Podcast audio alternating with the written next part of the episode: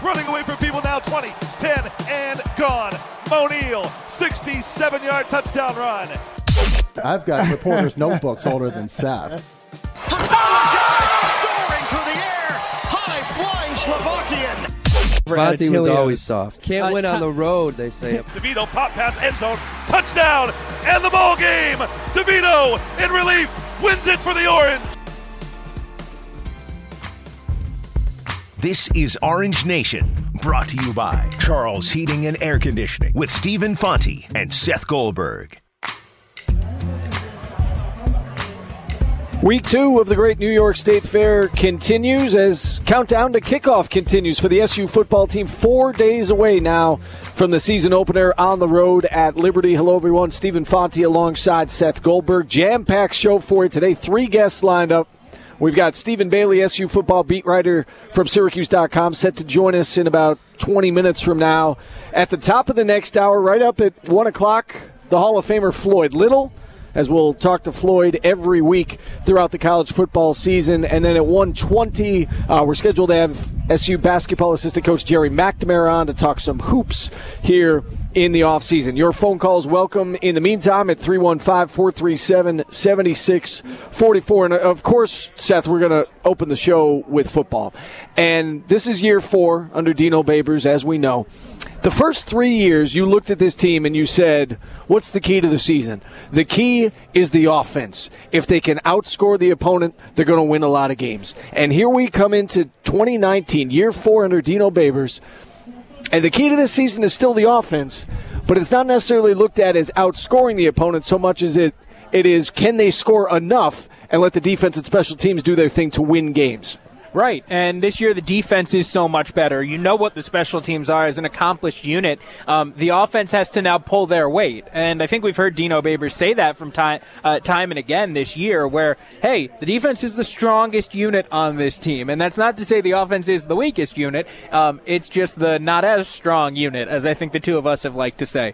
It's not as good as where this special team sits, because the special teams is, top five in the country? The defense is really good this year, and should be really good given the depth on the defensive line and in the defensive backfield. So they should be really strong. And then the offense is there. You know what the offense can do. You know that they can score points, or you think that they can score points. You know that the scheme will get the points and yardage available. It's now up to the players to go ahead and fulfill that. You said it right there. And Dino Babers, when I sat down with him last week for our one-on-one for News Channel 9, he said exactly that. He said, the defense is the strength of the team, and the offense has to catch up, and I'll sign up for that. And the reason that he says that is because we know that the offensive scheme works. You touched on it right there, Seth. The offensive scheme, it's proven to work every place that he's been.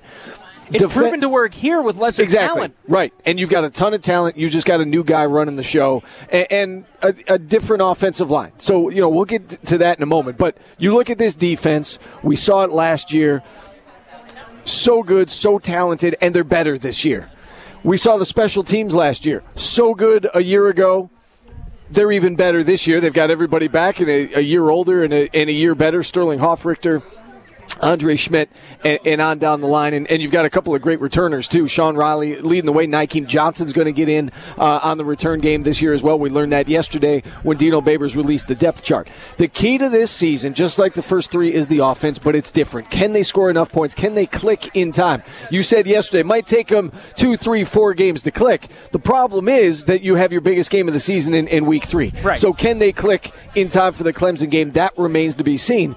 The question this week, though, is will they click enough to take care of Liberty on the road? I think the answer is yes. Will they click enough next week on the road at Maryland? Again, on paper, the answer is yes. We got to see Tommy DeVito now go out and do that. Yeah, look, I think that they will click enough to win this weekend. I'm not too concerned about that one.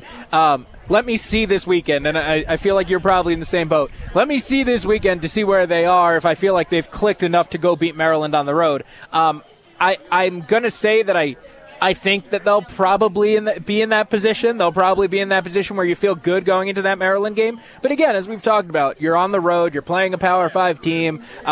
you know, it's a game that you could get tripped up in. So let's see what they look like this weekend. But look, it's a lot of it's going to be on Tommy DeVito's shoulders because he's the guy who's got to make this offense go. And we've seen little bits and pieces, and there's been a lot to like in those little bits and pieces. There's been a lot not to like in those bits and pieces from him so far. You know, we've been talking about expectations and projections. I've said I think this team's winning 9 games. I don't want to speak for you, but you've said 8 or 9 games is your sweet spot. We had Stephen Bailey on the television version of Orange Nation last night. He said 9-3. Darius Joshua, my co-host on that show, said 9-3. A lot of people are thinking 8, 9, 10 wins this year is very realistic, very possible given what they did last year. A lot of that, though, is based on reputation, right, for Tommy DeVito, because you look at the numbers that he put up last year. His numbers are pedestrian. He had 4 touchdown passes, 3 picks. He completed less than 51% of his passes. Pedestrian numbers, appeared in 8 games. He played a lot in 4, and they were split right down the middle, right? You go with the good. Florida State and North Carolina played very well. Played great against North Carolina. Florida State did enough to win the game. Western Michigan and Notre Dame, not so much. Didn't play well against Western Michigan to the point where Western Michigan started to make a run. You had to put Eric Dungey back in the game to seal the deal. And then Notre Dame, that was just an off day for everyone. And that's a tall order to throw him into the mix like that and say, here, go keep us in this game or go win us this game. Against a team that went to the college football playoff. Right. So, again, I understand it. But when you look at his stats across the board, rather pedestrian stats. We're predicting 8, 9, 10 wins based on reputation. We know this kid has a cannon for an arm. Yep. We've seen glimpses of greatness, but is he going to be that right off the bat? I doubt it. I firmly believe there's going to be a transition period with him, and that doesn't mean that he's not going to turn into a great quarterback or maybe even better than Eric Dungey was. The offense may be even better down the road. But I think initially there's going to be a transition period. I think there is going to be some growing pains for him as the guy. We have yet to see him as the starting quarterback, and it's different. Regardless of what everybody wants to say, it's different. Yeah, and look, the reality is not only is it different to be a starting quarterback, but, Steve, this team goes as far as Tommy DeVito goes. When we had Julian Wiggum on, I think that he kind of phrased it perfectly, right? You can only go so far if your defense is very good and your offense is below average. We're not talking about being carried by a great defense, right? You're talking about being carried by a very good defense. Because, and he said it. He was like, I was on some of those teams. 3 of his 4 years, they had a very good defense, and the offense could do absolutely nothing. So, yeah, there's a lot of that going on here. Like, this team only goes as far as Tommy DeVito takes them, because I do think Tommy DeVito is kind of the pivot point of this offense. If he's really good, the offense will be really good. If he's not really good, the offense isn't going to be as good. And I think that can become problematic. And it does go hand in hand with the offensive line, right? I mean, the offensive line is going to have to give him time to operate. And, you know, the offensive line is going to have to be good enough to hold off the pass rush so that they can do their damage through the air and open up holes in the ground game. And so we know that some of Tommy DeVito's success will be predicated on, can the offensive line do its job, and will the offensive line do its job? Dino Babers addressed Tommy DeVito yesterday. A few questions were asked at his weekly press conference. We're going to get to those now. And one of the questions was about the playing time that he got last year. No doubt that the fact that he appeared in 8 games, I think that's only going to help him. It's not like he was a red shirt and then he sat behind Eric Dungey and never saw the field. Again, he played in two-thirds of the games, or almost two-thirds of the games last year. And he played meaningful snaps in about 4 of them. In 4 of them, right. And we went over those. The Florida State game, North Carolina game, good. Western Michigan, Notre Dame, not so good. Here's Dino Babers, though, on the playing experience and how that will help him going into 2019. This young man, I think he has an opportunity to be good, but he's going to have to go through some things, you know, like the Notre Dame game. He went through something. Then you had the Florida State, the NC State. He's going to have to go through those game experiences that you develop, and as he develops those experiences, he won't be fooled again. Okay, you fool really good quarterbacks one time, and then the second time you try to fool them with the same thing, they burn you. And so that process has already started, Seth. We saw the process start last year, and this team and this offense is going to be better for it going into 2019, that he already has some of those experiences under his belt. And frankly, it's a positive that he had good experiences and bad experiences last year, because he's tasted both, and he knows how to bounce back from bad performances and shake off bad plays, and he also tasted some success, has some confidence, and knows that he can do it at a high level. Yeah, I mean, that Florida State game was early in the year. It wasn't too far removed from when he played against Western Michigan, and that Western Michigan stretch was really bad. It was not a good stretch of play for Tommy DeVito, but he bounced back a couple of weeks later, and he played well against Florida State. I think that's important. I think it's important that he came in and came in cold, essentially, in that UNC game and played really well. And then, yeah, you know what? In his last significant playing time of the year, he took some lumps.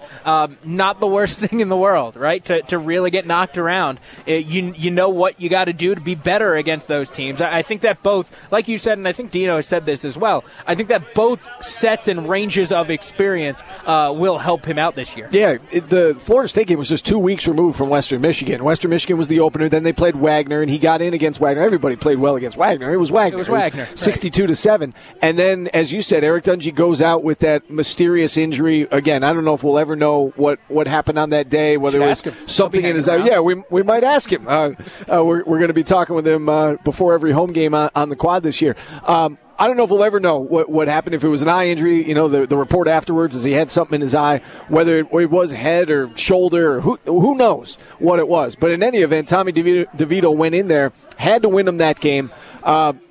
The defense won him that game. I mean, the defense gave up 7 points to the Seminoles, and they were in the backfield all game long. But Tommy DeVito and the offense did just enough, and that relates back to what Dino told me last week about that particular game, that he realized the defense was so dominant that field goals were good enough. They didn't have to get touchdowns. Field goals were good enough in that game because the defense was so good. Right. Par was good enough to see. You're learning. You're catching on. Par was good enough to win that day. And that's the kind of defense that you have this year. There are going to be days when your defense is on, your defense forces turnovers, and you don't necessarily need to score 45 points in order to outscore your opponent. And that's why I think if you could pick between the two, the first 3 years it was the offense has to outscore the opponent today. And now it's, will the offense score enough? Because your defense and special teams are good. You would pick that every day of the week because you can win. You can win a variety of ways. You don't need your offense to play its A game every day to win. You can have your B or B-plus game, and your defense and special teams can do enough to get you over the hump. Yeah, and there'll be days where your defense isn't quite as good. And you're going to need a little bit more from your offense. It's kind of a give and take. And that might be the Clemson game, right? I mean, Clemson is so, Trevor Lawrence and that offense is so explosive. Good. You're going to have to score a lot of points that day in order to win or in order to have a chance to win. Even if your defense plays well, you'll probably have to score a lot of points. I think that it was really interesting what Dino said there yesterday. Good quarterbacks don't get fooled again, and I think that's a really interesting thing. So, Tommy DeVito plays against UNC, and there's probably a handful of things that you could take away from playing well, in that, especially given the situation. Tommy DeVito comes in and plays poorly against Notre Dame. I would imagine, and maybe this is a question for Mike Lynch when we have him on throughout the season at some point, I would imagine, though, that the coaching staff would tell you there's more to learn from that performance and from that game. And to Dino's point, if Tommy DeVito really is that good, if Tommy DeVito really is a really good quarterback, he's not going to get fooled by some of the same stuff that Notre Dame was doing. He's going to see it at the line of scrimmage. He's going to see it when he drops back, and he's going to say, you know what? Been here before, right? And it's going to be kind of a reflex, and he's going to say, I've done this before. I can get past this. I'm good. I can beat this kind of a defense. And that's the thing that we haven't seen yet. We'll see it soon enough, whether it's Liberty or Maryland or Clemson. We'll see it soon enough, but we haven't seen that reaction yet. I think you learn a lot against good opponents and good defenses. And so, yes, I think he learned a lot from the Notre Dame game. I think he learned a lot from Florida State and North Carolina as well, because they're good opponents. You have to go in, and I think you learn from having success. You also learn from having failure, and he had a taste of both. And really... an equal taste of both, right? He had two games he was great in, two games not so good, and then some mop-up duty in others. And so I think that he had a lot of a lot of experience that he can apply to this year, both the good and the bad. Let's get one more comment here from Dino Babers from yesterday. And obviously we know the quarterback position is a leadership position. And so the topic of Tommy DeVito and how he's going to lead this offense came up. And Dino, I thought, had a great answer about Tommy DeVito being the leader of this offense. When you look on the offensive side of the ball and you see guys like Mo Neal. Mo Neal's like a quarterback on the football field. That guy's been through so much. It's his senior year. He knows it inside and out. Chris Elmore, are you kidding me? The guy knows 4 positions. And that's not even counting the defensive side of the position, you know. So there's a lot of leaders on there. But people have a tendency to look at the quarterback because he touches the ball all the time. Tommy DeVito will do a fantastic job leading, but he does not have to lead the offense by himself. Great point by Dino. He doesn't have to do it by himself. A lot of talent on that side of the ball. A lot of guys who have played meaningful snaps on that side of the ball. He doesn't have to do it alone. You know, maybe junior year and senior year, he is the leader of the offense, but right now he's going to get a little bit of help, and he's got guys who can help him. Yeah, and the thing that I thought was interesting, and you know, just something that we keep hearing, these same kind of points from Dino and from some of the players as well. But he said Mo Neal at running back is like a quarterback on the field. How many times did we hear that last year about Dante Strickland? Yep. And that was a really important piece, and it's, you know, a reason maybe why Dante Strickland is still hanging around with the Arizona Cardinals through their camp. You know, you might not have thought that he was going to stick this long, but he has. And you know, I think that some of those skills are really important.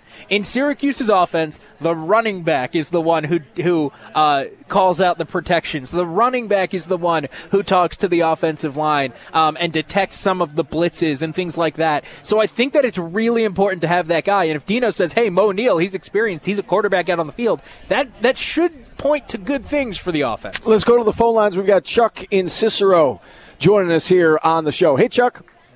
Hey, guys. I just wanted to talk about the last year's scoring average. I think we averaged over 40 points a game last year. With the defense that we have this year, you know, potentially much better, do you think that they can be as good as they were last year and average under 30 points a game this year? That's an interesting point, Chuck. I don't know because we haven't seen it. I would say there's a chance that could happen. So essentially you're saying they'll keep the opponent to less points and they won't need to score 40 in order to win. Right. I think it's possible. Yeah, I mean, but I will say this, though. I still expect this offense to put up big numbers. I still expect this offense to score a lot of points. And when you look at who they play in the non-conference with the Western Michigans and Liberties and Holy Crosses of the world, I think you're going to put up a ton of points against those guys. So I do think the average is still going to be, I don't know, 35-plus. I'm just kind of taking a stab at it. Yeah, I think you'll still have a high scoring average. Are they going to be able to win games where they don't score as much, I think, is the ultimate question. And I think the answer to that is yes. Last year we talked about this, and I think we talked about it more so the year before, where the magic number was essentially 27. And if they got to 27, they were going to win. And if they didn't get to 27, they weren't going to win. I don't think that your number is that high this year. If that makes sense. I don't think that you've got to get to 4 touchdowns this year to win a game, because I think the defense will be better than it has been last year and the year before. Yeah, I'm just hoping they can win some, you know, low-scoring games. If they don't put up a lot of points, somebody's, you know, good against them. The defense can hang them into a game. Yeah, I appreciate you checking in, Chuck. And, yeah, I've got the stats right in front of me. They averaged, he's right on the money, Seth. They averaged 40.2 points last year per game. Opponents averaged 27. That was the 27 number that we came up with, right? That if you got to 30, you won. Now, some of that is you scored 55 against Western Michigan, 62 against Wagner. You're going to have some of those games, you know, 54 against a really poor Louisville team last year. You're going to have some of those games this year where you score a ton of points. So I don't think they're going to average below 30 points. But if the question is, can they win games with their defense? I think absolutely. I mean, you look at some of these teams like Pitt and BC, they both kind of sort of still play a Big East style of football. Can you win that game 30-27? Sure. Absolutely. You know, or 30-21, whatever the case may be. But you're going to put up a lot of points on Holy Cross. Louisville is still a mess, so you'll probably put up a bunch of points on them.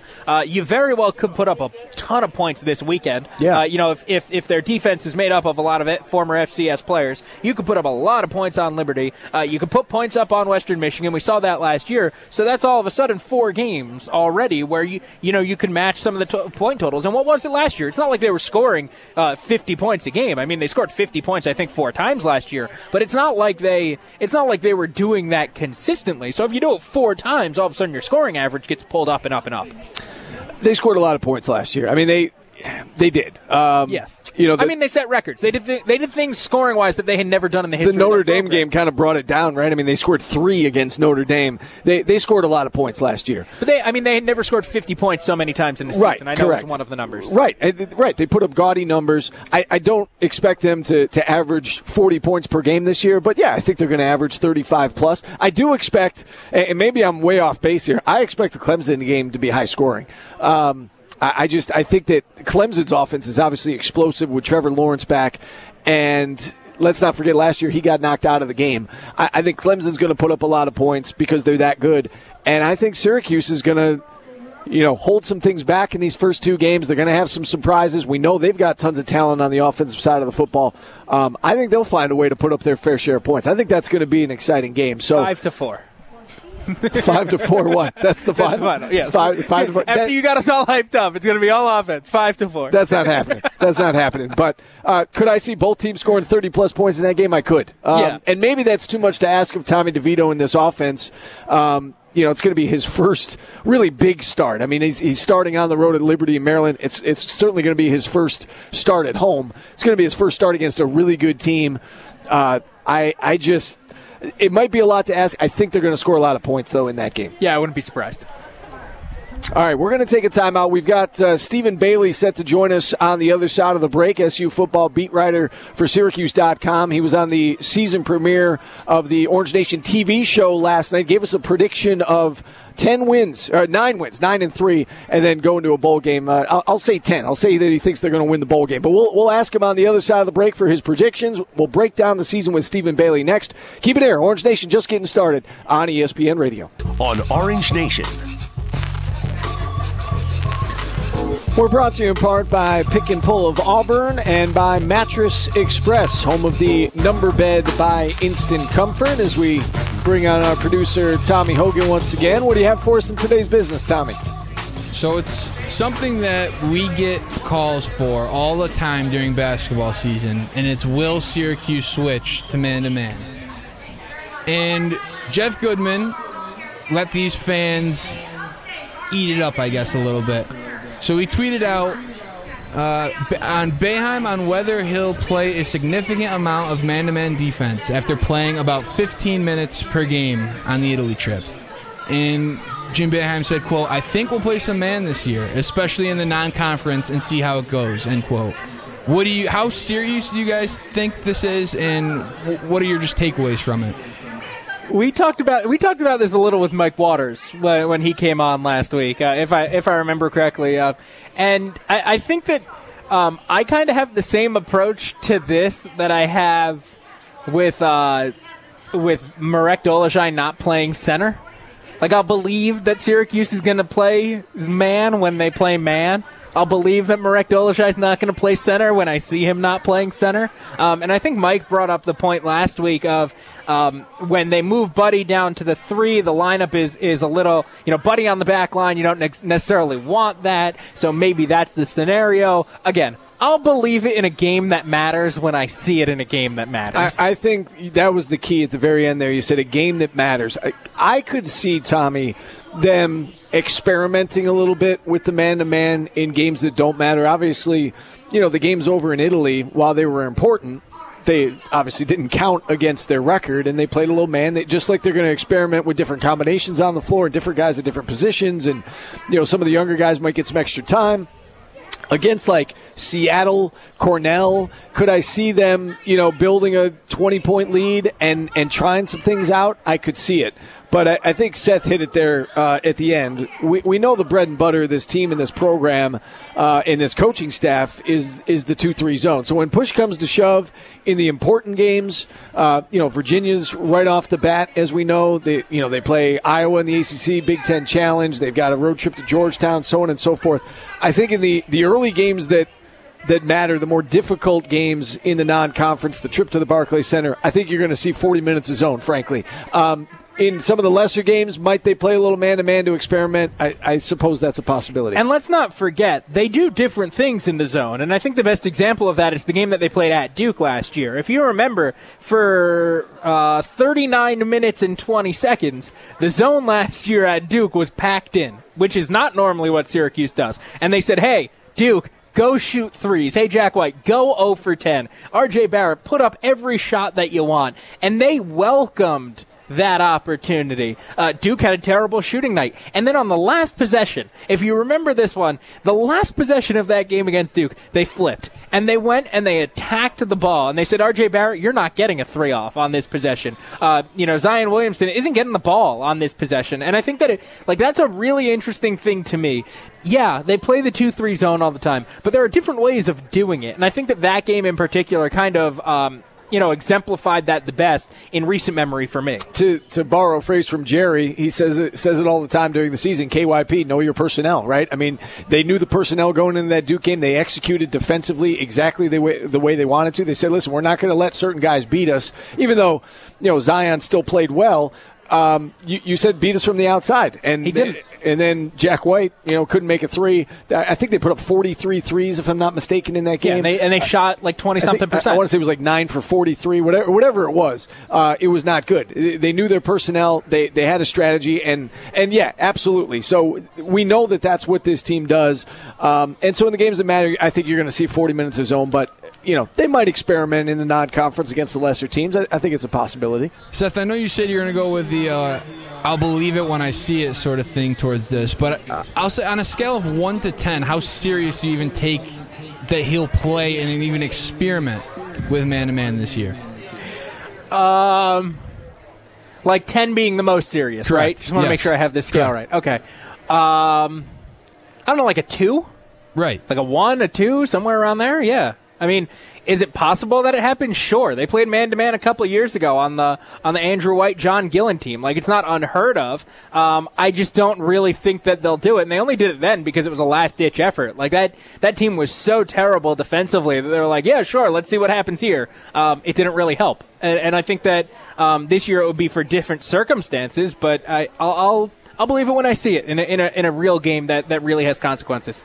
I think the reason that they would do it is to get shooting on the court. And like you and Mike Waters said, we even saw it in Italy. It's when Buddy Boeheim moved to the three that they started to play man-to-man because they didn't want it at the bottom of the zone. And that's because Joe Girard is the guy, the shooter you want to bring off the bench there, and you don't want him playing point guard, at least right now. So, but I don't even know if could Buddy Boeheim even play the three in man-to-man defensively. Like, that's still even a challenge, I would say, for Buddy Boeheim, if not as much as playing the bottom of his zone.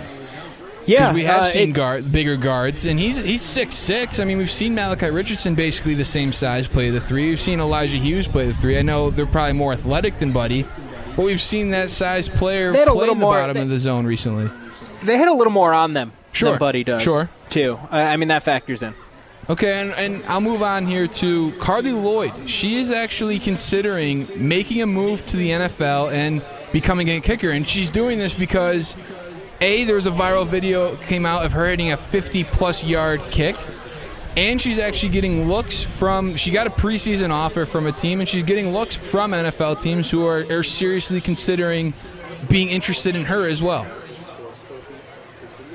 Yeah, I think this story is really interesting. She hits a 55-yarder at Eagles practice. Teams were asking if she wanted to come out to a preseason game on Thursday night. I think everybody in the league plays on Thursday night. But it matches up with, like, a Team USA friendly, so she can't do it, or whatever the circumstances might be. Maybe the game is the next day, so it wouldn't work out. But it's really intriguing, isn't it? I mean, there's no reason why she couldn't be an NFL kicker. There's no reason why that couldn't work. It just kind of depends on if she wants to give it a shot. Had she ever? And I don't know the answer to this. Do you know the answer to this, Tom? Is that like? Was that just like beginners? Listen, she's got a strong leg. I'm saying, had she ever tried kicking field goals in the past? Like, does she have experience doing it, or did she just happen to nail a 50-yarder? She when they looked like she knew what she was doing in the video. Okay. She did. I mean, she took the steps back. She was in the right place. She looked like she knew what she was doing. I think if she has some training in it, then maybe there's some legs to this. No pun intended. I mean, maybe this is a possibility if she has some training. If it was just one of those things that she's got a strong leg, and that one that they were filming, she happened to kick it straight and it went through, then it's not going to happen. But it is intriguing. I mean, she's obviously got a super strong leg and has the skills. I mean, anyone who can – we've seen, fans at the Dome try to make a 25-yarder, and it doesn't go well. Do you remember we did it last year? Guy was so confident. He was like, I haven't practiced, but I got this. And then it, like, didn't get off the ground. Yeah. That's always the trouble, right? They always have a tough time getting it. It's either, like, it dribbles along the ground or they make it, usually, right, is what happens. But, yeah, if she's got some training, why not? I don't see a reason why it can't happen. I don't know enough about it to know if this is really a thing or if it's just because of a viral video and it's getting some publicity. It's the new market inefficiency, Steve. I mean, just go find soccer players. Look at Andre Schmidt. It was his second year kicking footballs, and he went pretty good at it, and was kicker of the year in college football. On a serious note, you kind of wonder, right? Like soccer careers are kind of sort of over by the time you're like 32, 33. Like second careers. I mean, that's kicking near 40s. Yeah, I mean, look at Adam Vinatieri. Right. I saw a stat, and this is going to make Tommy sad, so I apologize on the front end, Tommy. Thank you. Adam Vinatieri made his first NFL kick when Andrew Luck was 6 years old. Just hearing the name Andrew Luck makes me sad. And he's going to be kicking next year. Like, this is it's crazy. He's insane. Yeah, but to that point, you can kick forever. He's been in the league longer than most rookies have been alive. Yes. And I might be analyzing this a little too much with Carly Lloyd, but she's 37 years old, so she's nearing the end of her soccer career. We even saw it in the World Cup where she came off the bench most, if not all, of the games. So it is maybe time for her to find a different career path, and maybe the different career path is sticking with sports and finding and being a kicker in the NFL. Like, because deciding to pick up the NFL at the age of 37. Because that's not an old... Like, you can kick... Like you just said, Adam Vinatieri is 46 years old and still kicking. You can kick into your 40s in the NFL. So she might be in better shape than Adam Vinatieri, too. I mean, like, she I don't think there's any question. She does a lot more on the soccer field than he does on the football field. Yeah, I don't think there's any question about that. It would be very interesting, very compelling to watch. It would be very cool. All right, Tommy, we got to take our final timeout. We'll wrap up the show right after this on ESPN Radio.